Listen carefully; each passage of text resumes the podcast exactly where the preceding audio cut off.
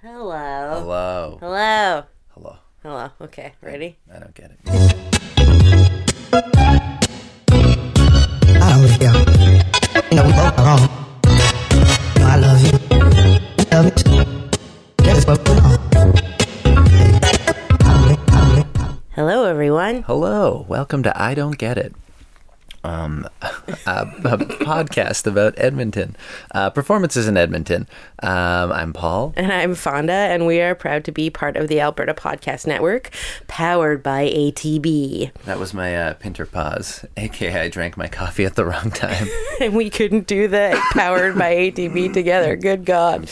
Um, speaking of Pinter, uh, yeah, so we're back after a little bit of a hiatus. Thanks for your patience, everyone. Yes. Um, but yeah, and we saw, um, well, I took a guest, our classical correspondent, Colleen Feehan, um, now to uh, the Broken Toys production of Betrayal. Right, bye, Harold Pinter. Yes. Have you ever seen a Pinter show, Paul? Um, you know, I've read some Pinter scripts, um, but I, I don't think I've ever seen one. I've never had the opportunity to see the, the Pinter pause in action, as it were. Yeah, I, I mean, a lot, a number of his plays have been uh, made into well-known movies and things like that. But also, um, often you really only get to see something like studio theater, like one of the repertory sort of education theater programs doing, you know, the classic Pinter pieces. Yeah, yeah, and it's funny that um, they occupy this strange little curious space in like theater history where it's like, ooh, a pinter. That means this. People talk about things when they really talk about other things. Yeah, yeah. Or when they're not talking at all, um, or you know about things like squash. So, so yeah. Um, well, and because Betrayal is still running until June second, we're just gonna throw to that uh, discussion that Colleen and I had first. Hello, hello. Hello. All right. Um, well, I'm here with our, you know, special guest of all things classical. Um, not not the opera this time. We saw a Harold Pinter play. Hello, Colleen. Hello. Nice to be here.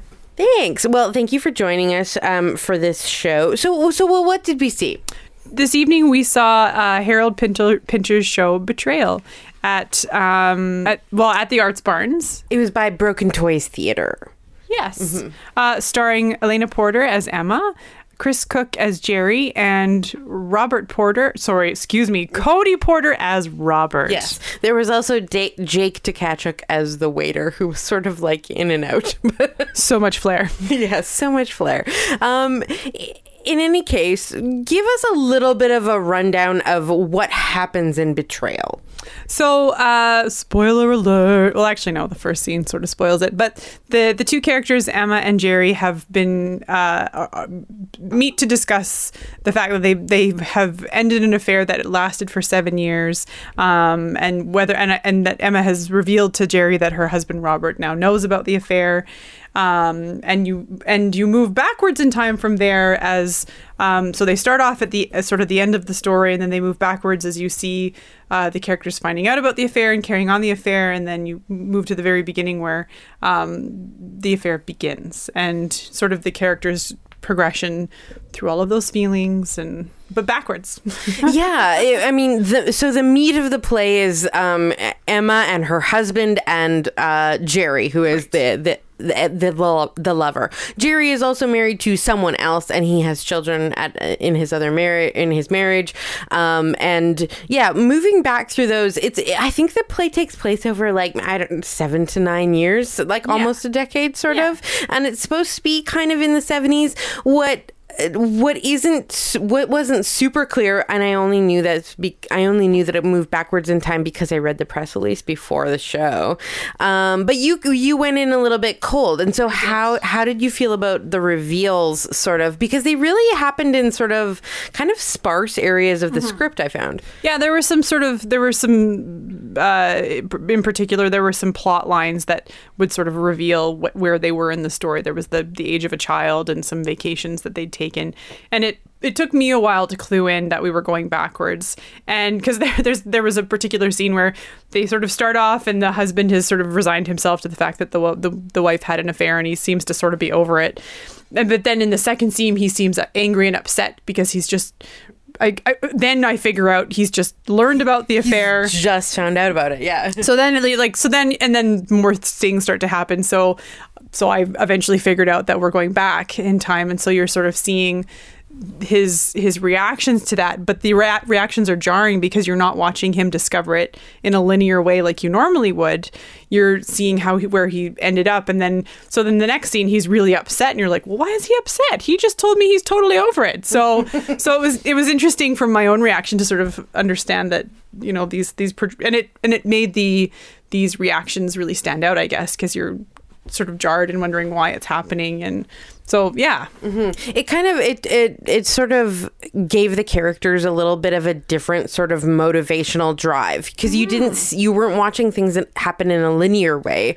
You were you were kind of like as soon as you started getting it trying to anticipate what their what their motivations would have been in the scene before or the year before Yeah. you know? Yeah, and it's, so something probably so i and my other the, the other play that i'm familiar with with pinter is the birthday party which i actually read as a script when i was back in, in back in the day. And um uh and, and so i remember like starting to watch this play and, and i could sort of see it on the page because pinter's obviously so well known for his his dialogue and you can sort of see it sort of going back and forth a little bit.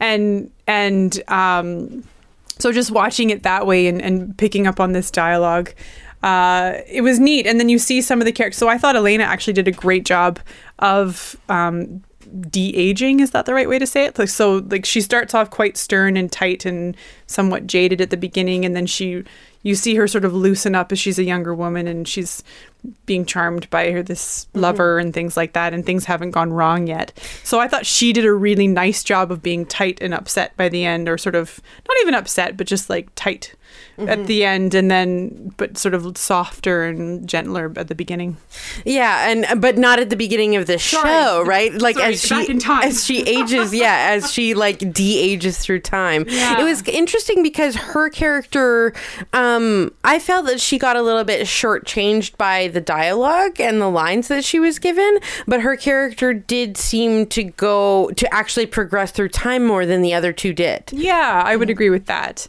Yeah, and I think I mean maybe it's as a female she can let her hair down and wear flowier outfits, and so maybe there's just some some symbols that we address to to females that it's easier to do that. I don't know, but um, I mean, I guess the guys can't grow and shave beards like the throughout the show, but but Chris Cook did grow some nice uh, sort of what is it chops, Chops. for The the English chops for the role. oh, and I really liked um, Robert the husband's outfits. Like, of course, the the the wonderful Leona Brausen, who never leaves us wanting. Um, he had some great like smoking jackets and three piece suits, and you know that the English fun stuff. yeah, Leona's costumes were fantastic as as As al- always. as always. Um, well, so what did you think about um, sort of? I guess I mean we've talked a little bit about um, Emma's character. Uh, uh, so what about the the male characters? How did you feel about how they were portrayed?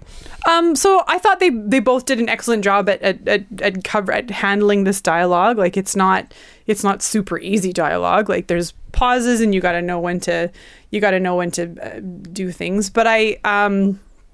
Although I, I, I guess I wanted to know more about because the play actually goes into their relationship maybe even more so than the than the one with the wife or the lover. And the the last line is like you know you're my best friend and then it's and he says yes you are and it's supposed to be this really big heartfelt moment. So I guess and they have a bunch of scenes together but I guess I wanted more I guess I I would have loved to feel more between the two of them. Mm-hmm. Because I wanted to be heartbroken that this friendship was ruined over this this affair and and this whole squash thing they kept like there and I mean obviously the squash is a is a is a metaphor for like a real back and forth or uh, you know Okay, you're real- talking you're talking about squash the game, not squash the vegetables. excuse me I'm talking about squash the game Okay, so but what did just give us a little bit about what the squash game was sort of about.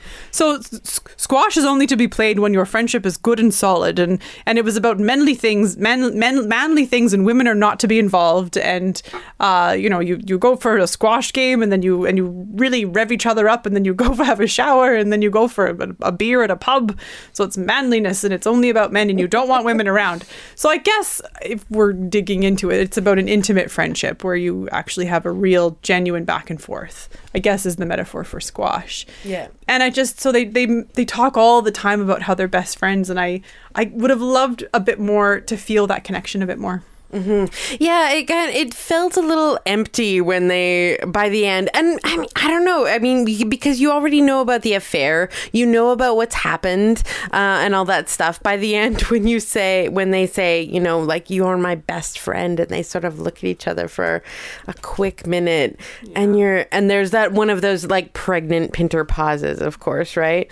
Um, it it just didn't it, it didn't quite hit me like I wanted it to Yeah. land as emotionally, right? Um, also, w- the other thing that I wanted to ask a little bit um, was, well, well, what did you think about the staging in the space that it was in? Yeah, so it was very minimal staging, which I think in a piece that's very dialogue rich like this, you can certainly get away with. Um, unfortunately, I think we were we we got there late because we were having too much fun doing something else, and then we got there and we were sort of left. We got the seats that were left, and they were right on the floor, and we were behind some other people, and I'm really short, so As as am I. two short girls.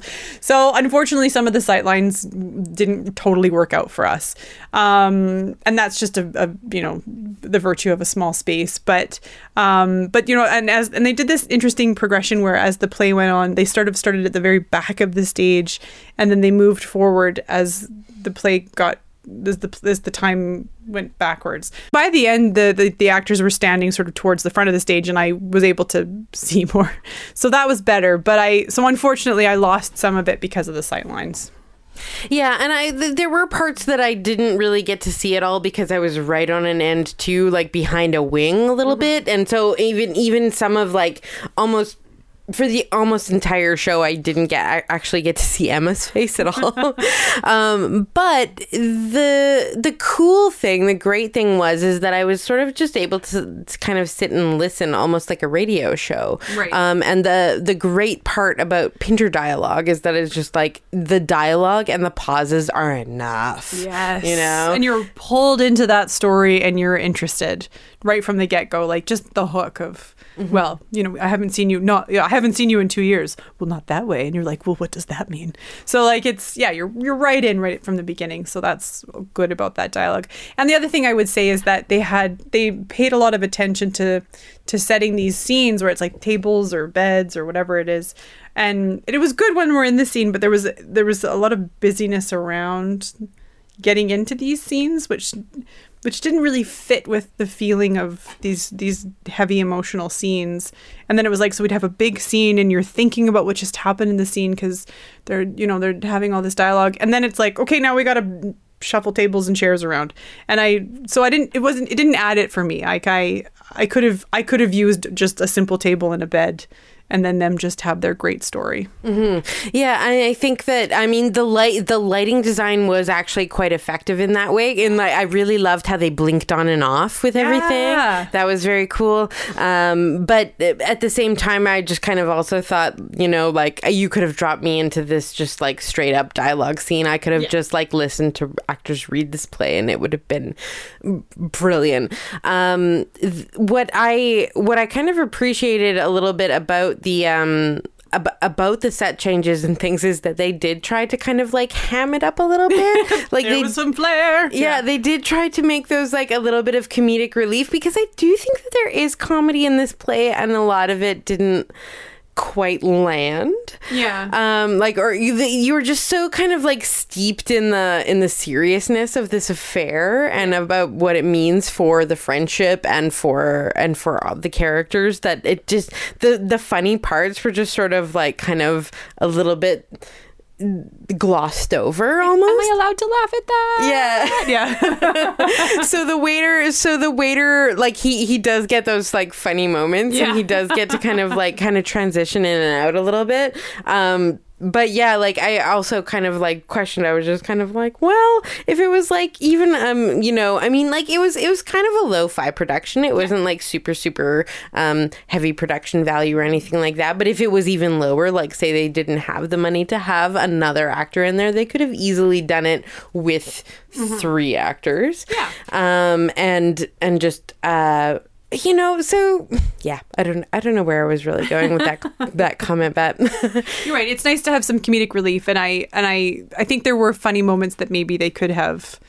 Uh, that maybe there more could have been juiced out of them, but I because you because it is so serious, and you sort of need a moment of yeah, you need that comedic relief. So yeah, yeah, like it's it's, it's a heavy play. It's about an affair. It's about betrayal. So you're you're you're kind of um you know you you're in it for some heartbreak and and and that, but also you're in it for you know what do what do people know about each other? What do mm-hmm. relationships mean? And and and and so many levels of betrayal. Like you know i i, I almost could feel myself counting them because it's like there's the affair but then there's also like what the lovers tell each other and don't tell each other. Like when he lies to her about taking or when she lies to him about taking the speedboat and then you know like there's just all these and when she and when she gets pregnant with her own husband and he's and he's just kind of like, "Oh, I guess I'm happy for you, but oh, yeah, like there's just like every there's so many little betrayals between everybody. So it's just mm-hmm.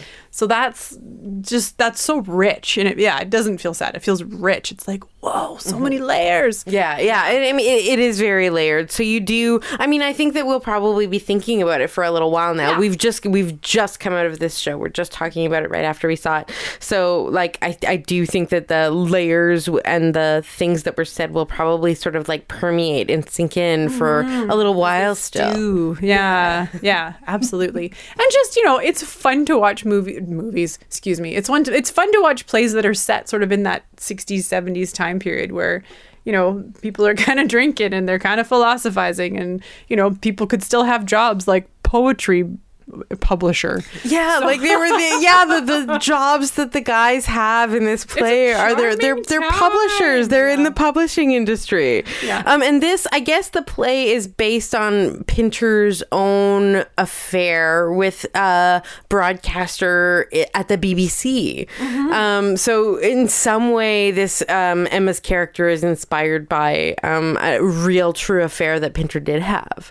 and you could see it being a bit of a like an not an apology but like a, a sort of a coming to not not a mea culpa but like you you can see that there's regret for what he did and and maybe not even about the woman but certainly regret for the, the damage to that friendship. So mm. it, like it's a it's a it's a sort of a love letter to what he's done it, if if if it is really biographical. Mm-hmm. But i think it was interesting to look at an affair a, a- a story about an affair as between the two friends as opposed to it being about the lovers. Whether you know maybe if you switched up all the genders whatever but i but i liked it. I liked that it was about their friendship as opposed to just being about the husband and the wife being betrayed. And and it's neat because it sort of starts off right at the beginning where the husband and the wife and so you know you're not about to start watching a play that's all about a husband and wife fighting each other over an affair. You're like okay well that's its own story. So this is a different story. And and that was neat and intriguing for me because if you think of affairs and all these things you think of fantastic husband wife battles and blah blah blah like the war of the roses kinds of thing yeah, right? so i was relieved that that wasn't what we were about to see. I was relieved that we were going into um, the relationship between the friends and and you know and these contrite little english um, boxes that they put themselves in right like oh we must sit in the living room and have a drinky and the children are upstairs in bed so no one should really get out of sorts here We must talk about squash and poetry Yeah. and in in our in our proper British accents, which I felt were kind of a little bit unnecessary, but yeah yeah although how does one say pip pip with a north american dialect. True, true, touche. That's very true. so so yeah. So at first i was like i don't know why we're doing sort of lofty lo- you know british accents kind of. But they they weren't bad. They did the, the actors did a Oh, the, good ac- job. the accents were just Yeah. they were done very well, but I was like, but you don't know. we have to? But then but then the the englishisms came out and you sort of have to go along with it. So that was fine. Mm-hmm. yeah Yeah. Um, well, in in any case, that was um, Broken Toys Theater production of Betrayal. Um, that was it is running, I believe, until June second, uh, and and that's at the uh, uh, ATB Arts Barns. Thanks for joining us, Colleen, for that that romp. Thanks for having me. It is always good to curl up with Harold Pinter. Don't we love it? Those pregnant pauses. Remember the fun of signing up for the library's summer reading club when you were a kid? Yeah, you do. Um, well, now there's a summer reading club for adults. Stop by any Edmonton Public Library between uh, June 22nd and August 24th to get your activity sheet to track your reading. You can even win some amazing prizes. Visit epl.ca slash summer reads for all the information. Why should kids get to have all the fun? Why indeed? Why indeed? I love I love a good summer reading club. All right, so um, well, we also saw uh, something together uh, last week. Yeah, we went to uh, Zero Gravity Performance Art Festival, uh, which was put on by uh, by Mile Zero Dance and was an international performance art festival. So performance artists from all over the world, uh, including right here, uh, came uh, came to to do their work. Uh, as well as um, the first week of this festival was uh, was a series of workshops uh, for for locals, and what we saw was um, the opening night, uh, which was sort of the showcase of, of a lot of those, uh, the culmination of, of those workshops. Yeah, it was kind of neat. They- had this uh, this this summit to start of all of these performing artists coming together, working on stuff, and then we saw if it was on Thursday of last week. Um, and so, well. Do we want to sta- start by talking a little bit about performance art in general, or, or what or what we saw that night? Let's, let's start there. Fonda, what is performance art? How is that different than, uh, different than, you know, theater or visual art that happens to be um, uh, presented in a live way? You know, I think that for a general audience, performance art sort of lies on one of the far ends of this of the I don't get it spectrum. Sure. Yeah. Um, it is uh, very often durational, so something happening over a sort of a longer period of time. Um, not always a single performer. I think that some of the stuff that often we see Mile Zero Dance doing lends itself a little bit more to the performance art side of things than, say, the straight up contemporary dance side. Um, but often I feel what performance art, uh, you'll see an artist. Um, you know, kind of just like taking an idea, visually creating it as a performance. So it's not a painting per se, it is them doing something. Right. Um, and that action, that act, is is the art. Yeah. Um, and so you know, it does. You do see some weird things sometimes. I mean, you know, depends on what anybody calls weird, I guess. But Right. but yeah, what are your feelings on like performance art as the as a form? Yeah, yeah. I think um, it's trying to like make you think about um, some action in a different way, some action or some um, something someone could do. My favorite example of performance art um, is, uh, and I forget their name, but there was a, a Chinese artist. Um, and they did a show called 100 versus 1 where they trained for months and then they wrestled a hundred people in a row, and it was like first to a pinfall, like it wasn't like uh, drawn out, uh, but it was like how many can you win? Uh, and I think they ended up winning like thirty-four, which when you really think about it is quite a few, considering that, especially after the first few. Uh, I mean, the whole time, all of your opponents are coming in fresh, and you have just wrestled one to ninety-nine people, depending on where they're coming in at.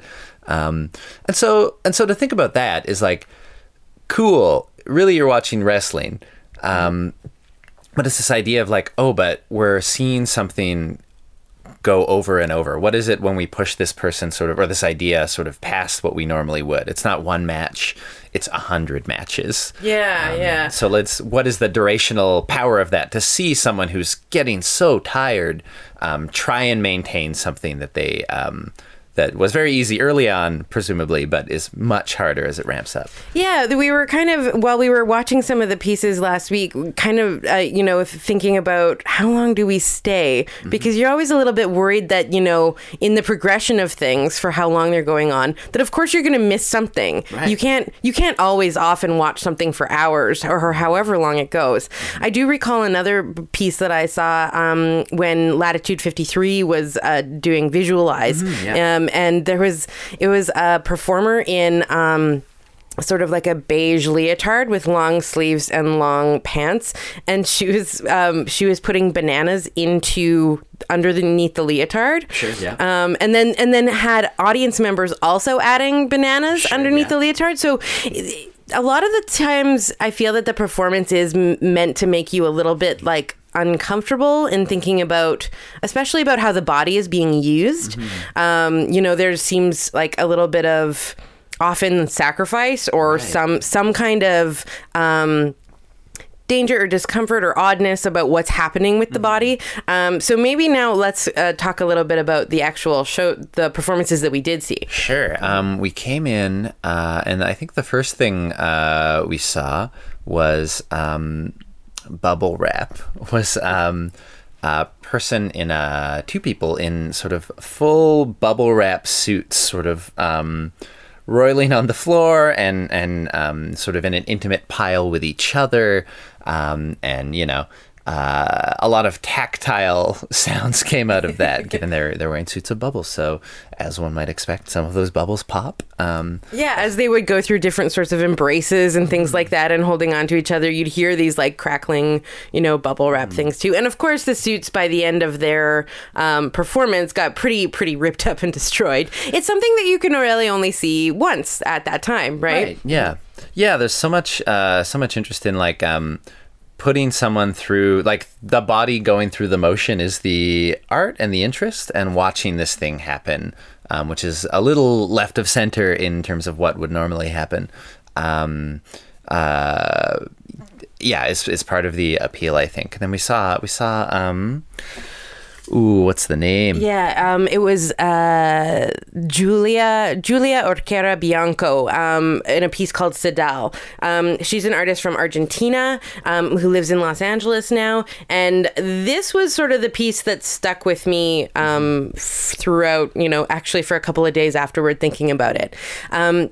She came out her hair as sort of just just below the shoulders in two braids she begins the performance by undoing the braids and turning on a large sort of industrial fan Yeah, yeah. um, and then takes a comb that's attached to the wall from this sort of like a fishing line or something and she starts combing out her hair Mm-hmm. Right, like this is literally normal combing comb. out her yeah, it's sort of a shearing comb in some ways. I'm not sure what the term would be for that that object, but yeah, clumps of her hair are increasingly being blown away by the wind. Yeah, and because she's got this fan going, the hair is all sort of, um, you know, pooling in one corner of the of the performance space. So we also we saw this all at DC three art projects, um, and uh, you know, just watching her take out pretty much. Uh, Like over half of the amount of hair on her head that she had started with. Like she started out with, you know, below the shoulder and ended up with quite a short sort of shag by the end. Yeah, yeah, yeah. Um, and just you know very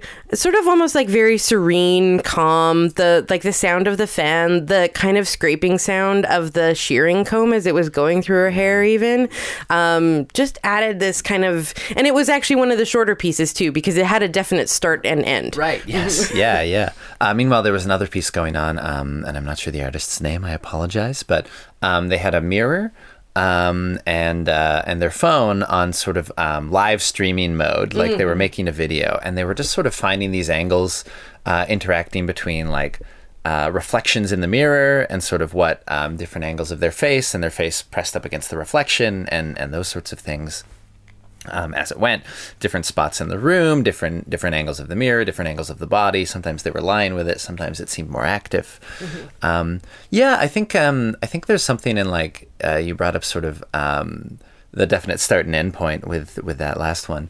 I think there's something to like in performance art. We're seeing like a there's almost always in my experiences with it a very tactile quality. There's something that's um, uh, very sensory connected to it, where either something like that, where we can almost have that like witnesses or um, um, audience sort of empathy watching, like we know these sounds, we know this motion, but there's a different consequence or a different effect to it coming through.